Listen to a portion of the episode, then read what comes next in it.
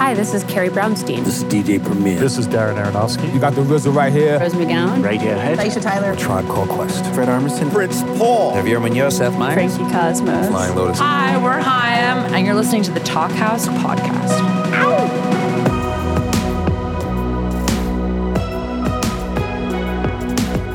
Hello and welcome to the Talkhouse Podcast. I'm Josh Modell. On this week's episode, we've got the frontman for a band that recently made a welcome return after a long absence, and the producer who helped him find the sounds and songs to do it, John Gourley and Jeff Bhasker. Now, Gourley is the singer for Portugal. The Man, which started making music in their home state of Alaska back in the early 2000s before finding success and relocating to Oregon. The band has an impressive catalog that runs the pop gamut, and weirdly, they hit it huge pretty deep into their career with the 2017 song Feel It Still, which is still on pop radio 6 years later. Just this year, PTM finally released a new album called Chris Black Changed My Life, which both mourns and celebrates the band's close friend, for whom it's also named.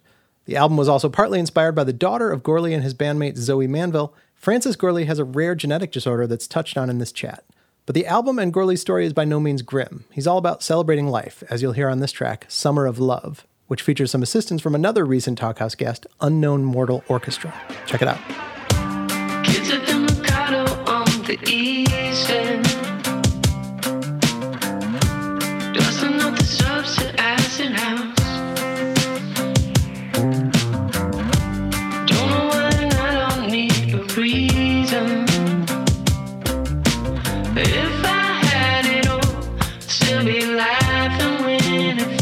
You'll also hear the fingerprints of producer Jeff Bhasker on that track. Now, Bhasker is best known for co-writing and co-producing smash hits like Kanye West's 808s and Heartbreak, and My Beautiful Dark Twisted Fantasy, and Mark Ronson's Uptown Funk. He's one of several names that Portugal the Man brought in to help realize Chris Black Changed My Life.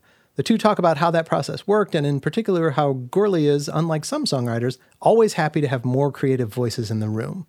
They also chat about which of them is a better singer, about playing at the Hollywood Bowl, about Gourley's life-changing jaw injury, and about his daughter Frances and the challenges they face. Enjoy.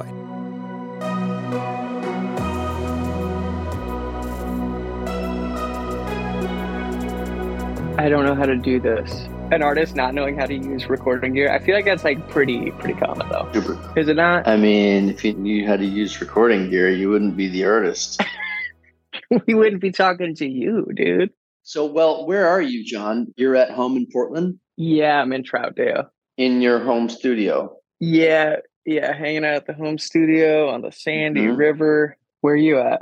I'm at home, too, in L.A., and I'm getting ready to see you guys at the bowl and see you guys from the stage and play a couple songs. So what am I playing? I'm playing Heavy Games, Heart of the Sunrise into Grim. Yeah, I'm pretty sure you suggested 2 songs and then we brought 5 songs that we have to do. Okay. This is right. Classic PTM bait and switch. I mean, this is a perfect opportunity, though, for us to talk about it. So we're going to do Heart of the Sunrise. Amazing. By Yes, just right? Shredding. That's Yes. By Yes, right out the gate. So it goes Heart of the Sunrise, Heavy Games, over the bass line from Heart of the Sunrise, that eventually turns into like a major chord after however many bars we play. Mm-hmm. I recently learned what a bar is when we played with the orchestra. Ah. Yeah, we played with the Colorado Symphony. Wow. At Red Rocks. Oh, amazing. Yeah, I was told that it's actually 20 bars before I come in singing on the song Waves. And it took me a minute to get my head around what a bar is. And as the conductor for some, like 5 times through the progression, it's 5 times. So yeah, I get that now. Sick. Yeah. Can you hum a few bars of, now that you know what a bar is, can you hum a few bars of Heart of the Sunrise? Could you imagine humming Heart of the Sunrise? I'm trying to. That'd be incredible. Okay. Yeah. So then it goes into... directly into Grim Generation. Mm-hmm. And then I think we're going to do the album in order. I might be able to actually sing all that stuff. I went to the old throat doctor yesterday and made some progress, maybe actually getting my voice back in fighting shape, which is kind of exciting. Whoa, dude, you're going to show it off? And be like, ooh. You know, this is my favorite thing in the world to do is, but have you heard him sing? with Jeff Bhasker is like, oh my God, if you haven't heard him sing, please, it's a real treat. Mutual biggest fan society. I always get kind of like my ego kind of rises, and then I hear you sing and I'm like, oh yeah, that's why you're like an actual rock star and I'm not. This is so annoying, Jeff. Like the amount of times that you sang things and you're like, yeah, this should be in your range. I would try to sing it and it's so much higher than I can sing. Everybody has this like misconception about my voice. Like you are hitting these crazy notes on some of those demos. Big Boy like always killed me. And Strange Trees, like all these like early demos that we made. Right. You hit these like, you're so amazing, like hitting those like squeaks or like those squeals in your voice. I'm good at squeaking. No, I think, thank you. I mean, it's a really big, I don't know how I managed to kind of trudge through like the album process. There were like ups and downs of like my voice kind of like crapping out, which is for the context of anyone who might be listening to this, just like developing asthma, and then my falsetto kind of not being everything it once was, which was a lot of what songs I would write would come from that place, like Try Sleeping the Broken Heart or Beyonce, Rather Die Young. But I don't know, like it's like I was like, well, I guess I'll just find a new part of my voice, which is a cool thing to do, but it's also nice to just like be who you are and go out and get the help that you need to be who you are instead of just doing it all yourself. I feel like our whole process of making the album was kind of both of our growth process, like, and it was COVID too, where like everyone on earth grew because you had to go through this thing and you had time off to kind of focus on yourself. But I don't know, how do you feel about the album now that you've it's like out, you guys have been performing it live? Like, do you have any different kind of context around it or feelings about it? Yeah, definitely. I think all of the artists that were making records during that time, we became pods during that period. We weren't really seeing like a lot of people outside of that group. Right. The recording relationship is so intimate anyway. And then you take everything else out of the equation. You can't help but grow. You can't help but, get deeper in that process in a lot of ways. And I think become more introspective. I mean, that was the biggest thing I noticed looking back on the process was that time away from everybody. I know we've talked about this a lot, but when did I realize we were writing about the band? When did I realize that we were writing about Chris and like these friends and these people around you that like make you who you are? I guess taking it back to the beginning of where we started this record, like I had wanted to work with you for such a long time, and it was all about this like, I mean, you know me, I have no idea what I'm talking about. As soon as you start like rattling off letters with the little number or the little B thing next to it or a 7 or whatever it is, I don't know what that is, but I always loved your playing. I was like, there's something really special about the way you play your instruments. I mean, you're like just the way you move while you're playing it. Watching you do it is really, it's so exciting for me. And I think it was probably really frustrating because all I wanted to do was watch Jeff play instruments.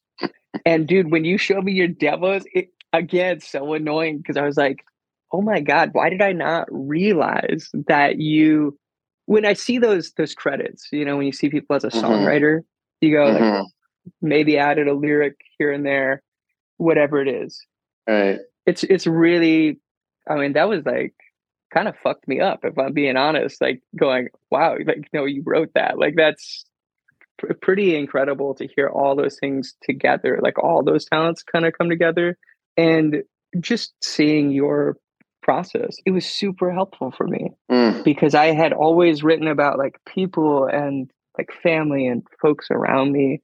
And you would go to this place where, hey, John, what are we trying to write about right now? And I would tell you, and you'd go to that place and like riff on that and improv, and it was just so fun and so inspiring seeing that. I mean, I think it really gave me direction coming out of COVID, coming out of, like, I mean, remember when I was laying on the ground, like I could barely stand up in the studio for a while. I mean, those moments were pretty heavy. And then the jaw injury happening. Yeah. A lot happened during this recording. Right, right. It's funny hearing you talk about me and seeing me through your eyes. It really, in a weird way, it was like a funny role reversal. Like you're producing me in a weird way. And I think all of the best artists actually produce the producer. I think the best artists that kind of know what they want and know what they want to get out of the producer, I always kind of looked at it like they're to kind of serve the artist's vision. But there's this thing that happens when you're making an album with a producer and an artist that, I don't know, kind of, I guess in the new way that we make records where it's not like literally a band touring town to town in England, pub to pub, and playing songs every night, and which you guys basically did too as a band, but you're not getting in and just recording songs that you, I mean, when we got together, you guys had a couple fairly rough ideas, some more developed than others. And it's funny, interesting to see how it kind of came together. But now when you make records and like also the kind of artist you are, like you also do visual art and you're conceptual and you kind of see a whole body of work, like the way you did all the artwork for the album and right? Like you did all the artwork for the album. Yeah, that was being with McClay. Like McClay, right, who was there for the whole process. McClay Harriet is, I mean, such an amazing photographer and just so inspiring to be around as well. I've known him since 2013. And I guess as soon as we started wrapping the album, McClay just started pushing this, like, yo, get a printer. Let's make a collage. I want to see you draw again. And it just helps having that like energy around you. That's like, I want to see that thing that you love to do. Because at the end of the day, like we're all just fans of music. It's funny you say the collage thing and drawing, the way you kind of made the album like that. And it kind of baffled me a little bit at first because I was like, come on, let's Lennon and McCartney, let's Rodgers and Hart this thing and just sit down and write a song and develop it and record it, and you'd have this person working on it and that person, this person come to the studio, and you know, you got Weird Al involved. I mean, doing the "Who's Gonna Stop Me," which was a, by the way, footnote, a song about me eating potato chips. Tyler Johnson came through, and who else? All kind of Ruben from Unrememorable Orchestra, and of course Issa. And you guys kind of came through with those great songs in the ninth inning, like Grim Generation, Ghost Town, and Plastic Island. Nick Reinhart came in too. He played on Summer of Luv, some guitar stuff over at Ryan Nash's place. I love hearing what other people do so much. Like it's like my greatest joy in the world is seeing somebody deliver something that is just so sick. You know, like I put my ideas on this giant snowball, and anything I have to do ends up on the snowball and it rolls around. And that idea might take 2 weeks to come back around on that ball, the bigger it gets. And the more people that come in, like that ball just gets bigger and bigger. Yep. It's just such a part of my process. So it's so fitting that the collage artwork that got incorporated into this album is such a part of that process. We just dumped it out on the floor of that tour, and just every single day we'd go through and we'd be like, I think this piece fits in this song, you know? And we were very thoughtful and very considerate with it, but it was just feeling around for that emotion. I mean, that's the most important thing to me, is like finding emotion in it. You're kind of bringing that part up, and that, yeah, there is kind of a taboo, or even like a public perception of the way records get made and songs get written. And I love that there's like a great community of musicians, and like what you're tapping into and talking about, like bringing people in.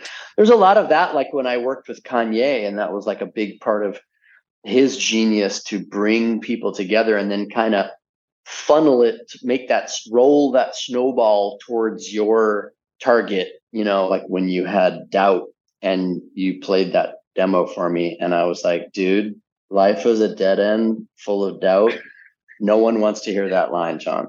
And I was like, that is not the old, that is not the, like, this is not, and it's the best song on the album, you know? And then I finally realized, like, later, this, you did exactly kind of what I was asking you to do. It's like, write about yourself, write about your own experience, and reveal your deepest vulnerabilities. You couldn't have done it better than coming out of the box with that line. And then the way it connects on the album with, and by the end of the process, I think both of our processes came together really well. And then, you know, Homer's drums just like knocking so hard in his groove, just like kind of anchoring it so heavy to the road, you know, like that was really amazing to see both of our processes kind of like really intersecting and coming together to make like an album and a collection of songs that I'm really excited about. This one really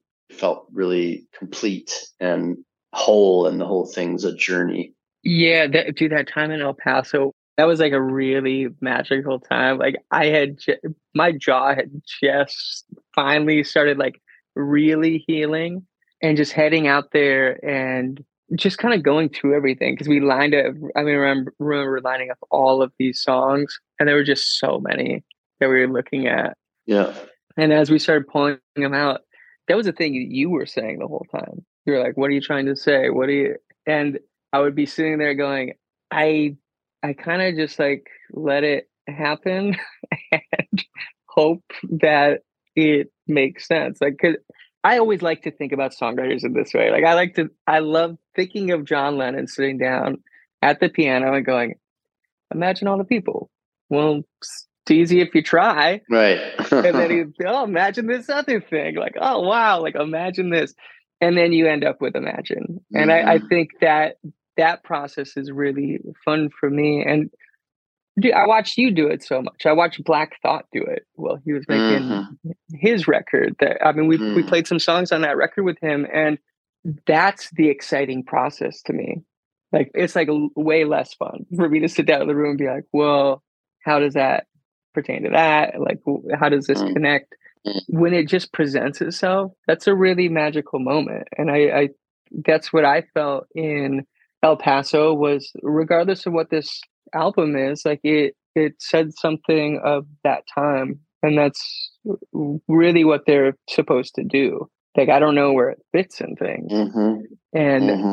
I just think you helped me grow as a like person, and it made me see things in a different way. Right after my jaw had just started healing, you know, that's like the very beginning of that. Like I wasn't healed yet, and singing Plastic Island through my teeth, singing the beginning of anxiety, and it being really heavy. Mm-hmm. You know, that moment, like bringing that in with you and you hearing it and expanding on these like melodies and taking it to this place I would have never thought to take it, was just that was really exciting. You know, one thing that made me feel really good was, taking it back to doubt, was the one song we played it for Homer, and Homer was like, that's as good as that can be. And I think that's just like, it's such a cool stance to take as somebody who's there to play the drums on the record, is like, that's kind of what it is. The big strength of his and the aesthetic that they, you know, this kind of James Brown soul aesthetic, like not adding things for the sake of adding them, but having things fit together and have a meaning for existing, which is like this kind of the definition of taste, right? Homer's just like an incredibly tasteful musician that has played such an important role on so many like really, really important, beautiful recordings. I'm really happy you brought him. It was just like this, the things we were referencing as far as like, just from the back of our minds, like nostalgic referencing, like it's in there somewhere, and like this vibe just needs this feeling, and him capturing that is, he does it on so many records. He's another person that really kind of fucks me up.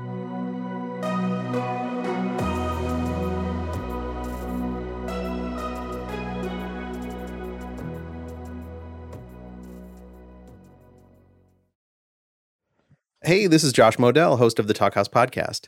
We love it when musicians come on the show and talk about process, and often they'll get into the nuts and bolts of being a working artist, which can sometimes be fun and sometimes feel more like a business. Well, this episode of Talkhouse is brought to you by DistroKid, which is an amazing service for musicians looking to get their songs out into the world in an incredibly smart and cost-effective way. For the past decade plus, DistroKid has made it easy to get your music on all the streaming services, including Spotify, Apple Music, TikTok, Instagram, and more. You keep 100% of your earnings minus a flat yearly fee, which is a better deal than you'll find anywhere else. More than 1 million artists use DistroKid, and the latest version of their app is better than ever. It includes features that make it easy to see your account details, including the money you've earned, as well as to seamlessly edit things like lyrics and metadata across platforms. There's even a feature called Instant Share, which allows you to easily share files with your bandmates, booking agent, playlist curators, and more. Distro Lock allows you to protect your songs. DistroKid users get a YouTube official artist channel, too. The list goes on. The DistroKid app is available on iOS and Android. Go check it out today. Seattle in the 90s. A tidal wave of iconic music roars out of this sleepy city and launches a pop culture revolution. Here's a story you haven't heard. Let the Kids Dance is a new podcast about the rise and fall of Seattle's teen dance ordinance, the law that made it illegal for young people to go to concerts. A story of moral panic, grassroots activism, and an unstoppable music community that fought for its freedom. Listen to Let the Kids Dance from KUOW and the NPR Network. What else should we talk about? I hadn't actually seen this website yet that you guys have up of the Chris Black Changed My Life. And I'd love to hear you talk about Frances Changed My Life and that whole campaign too, because that's also like such a big part of this like campaign and rollout, and goes like together with, I don't know, getting to know you and Zoe and Frances and like your family, and even the band being a family and, you know, becoming friends with you. Like, how did this whole Frances Changed My Life campaign come about? Yeah, so Chris Black Changed My Life is meant to represent that family unit. You know, Chris was around at the beginning of this record when we first started working together. I mean, I gotta tell you how psyched he was that we were working together. Mm-hmm. He couldn't even believe it. That's crazy that I didn't get to meet him. I didn't fully realize that he was alive during that beginning of the album. Yeah, the very beginning, he was around, and he's just like, man, like he would just like rattle off your credits, and I'd be like, yo, dude, I'm trying to work with this guy. All right, I don't need to hear about his credit list mm-hmm. every time we talk. I miss that so much. You know, that's something that I miss is like his music knowledge. Like he's just such a fan of music. You know, a thing that I realized as we got further into this record and even further past the album being completed. I mean, we named the album after it was done. And it was just looking back on things and going, wow, that dude made such an impact on me. And you know what? He made such an impact on this band. And he kind of stepped in at a point when the band really needed him. Mm-hmm. And he came in and he was that like glue, make everybody laugh. Come up on stage. I have anxiety on stage. So Chris would come out and he'd be like, everybody look at me. And he would think it's the funniest thing. Like he would take all that weight off of you. Mm-hmm. And when he passed, our whole friend group, it really like shook everybody up without even realizing. Like we didn't really hang out. So I guess in naming the album, I was really thinking about how Zach made an impact on my life, how you made an impact on my life, and Zoe and Frances. And I guess bigger picture is it's been really cool seeing, with the album out now, seeing people make these like little videos, and they post on socials, and they post up and they go, you know, this person changed my life. They introduced me to this other person in my life, and I got this job or whatever it is. People talking about that, I think it's so important, because as I was saying, like Chris rattling off that credits list, I'd be like, come on, Chris, we're working with him. Like I can't believe it too. I miss those things. And I wish I'd said that, like, you know, actually the impact that's making on me right now, like how stoked you are about music is making me want to make great music. Mm-hmm. And I think it really affected that group So when Zoe and I got this pretty heavy diagnosis in our lives, we didn't know what it was. Like 2.5 years ago, Frances started having seizures. Mm-hmm. And we were going, oh my God, she's having, it's like 1 or 2 a day. And I know you're around for this. So like, you kind of mm-hmm. know, I'm telling you, like, she's having seizures. It went from like 1 or 2 a day to 100. Yeah, she'd have 100 seizures. We took her in for genetic testing. We had always thought it was something like spectrum, something like that. You know, it was like a spectrum issue. We took her in for genetic testing, and we hear she has this thing called DHDDS. And it's this subgroup of DHDDS, which is just a genetic mutation. She's one of 6 kids, and we're reading these papers. And it is brutal. Zoe and I are separate as we're reading this. And it's a really heavy time. Like, I mean, just, you can imagine, like, things are, like, the weight on both of us, the weight on the relationship. Nobody knows what's going on. Mm-hmm. I'm being very candid about this. And because it was really heavy. And I know that happens to a lot of couples. Like, when there's really heavy stuff like this happening, it tears things apart. Mm-hmm. And we had just gotten this diagnosis, and I'm sitting there reading that paper, and Zoe has come down to sing her parts for the record, and we started working on Times of Fantasy. And I remember sitting there with you, and you had accidentally hit the halftime playback on Grim Generation, and those oohs, like, it was so haunting, those oohs.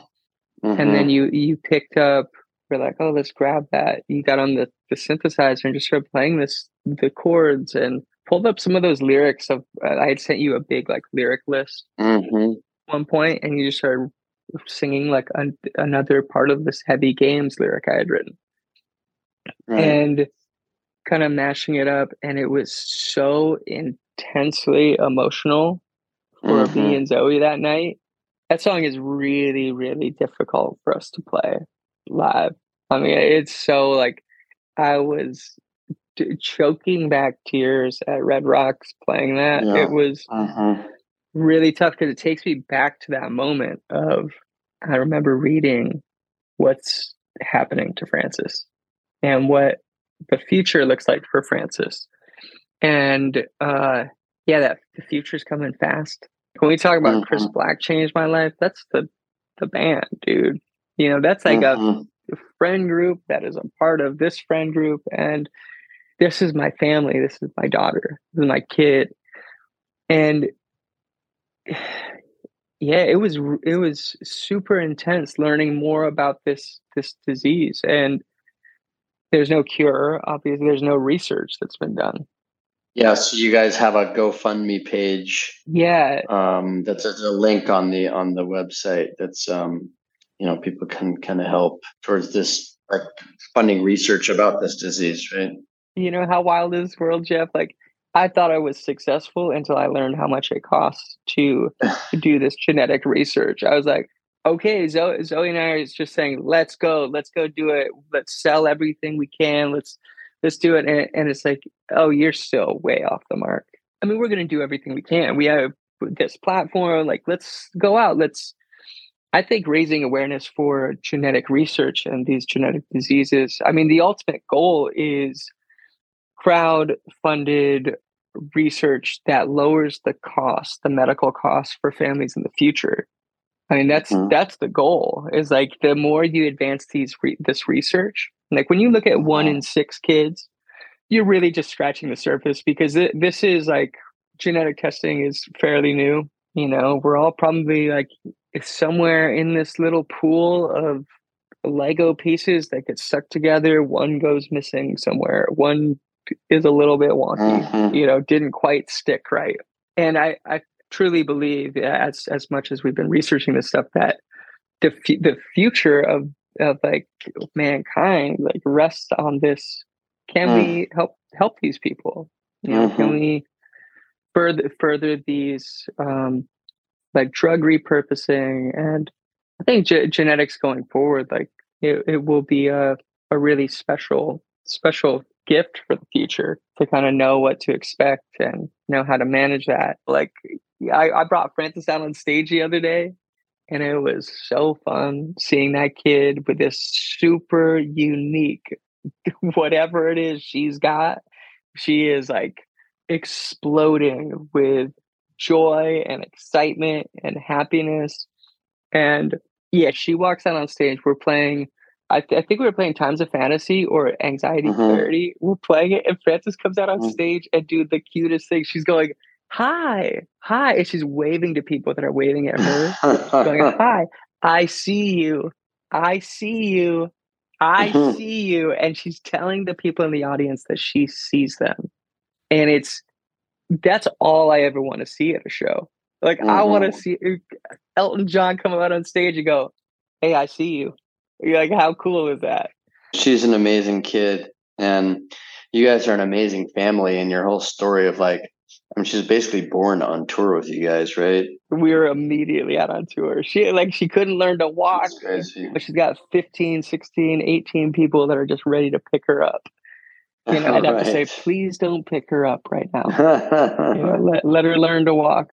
It's kind of like everything you do with your music. It all has a higher purpose, and it isn't about money or fame or success or, you know, comparing yourself to other people. It's all an inward journey. And it's yet another example of, for me, of like, you know, the amazing people I get to meet doing my job, and who become like some friends that I'll have for the rest of my life. So, you know, it was really an honor and a privilege to make this album with you and to get to know you and to be able to make music with you for a long time to come. So thank you for that. I can't believe I got to work with Jeff Bhasker. Man, I got to meet somebody who is so great, and like, just getting to know you as well has been really, I mean, yeah, it's been a treat. That's my favorite part about making records with people, is like, you get to make these friends too that love the same thing that you love, and like, same goals. Like, we're all walking to the studio to do the same thing. You know, it's you don't always luck out like that, where you all walk into the studio, you're like, yeah, let's just do it. Let's keep going. Let's find it.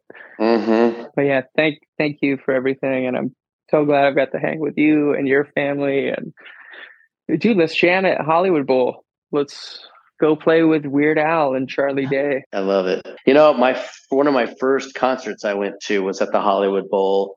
My mom brought me to come see the Playboy Jazz Festival, and it was definitely one of the first concerts that I was like, you know, I was just like, I knew I had to get backstage. I wanted to be on the other side of this world, you know. And I actually managed somehow to get backstage. Like, I hustled like a backstage pass. I mean, I was like a 14-year-old kid from New Mexico. I didn't know shit from frog crap.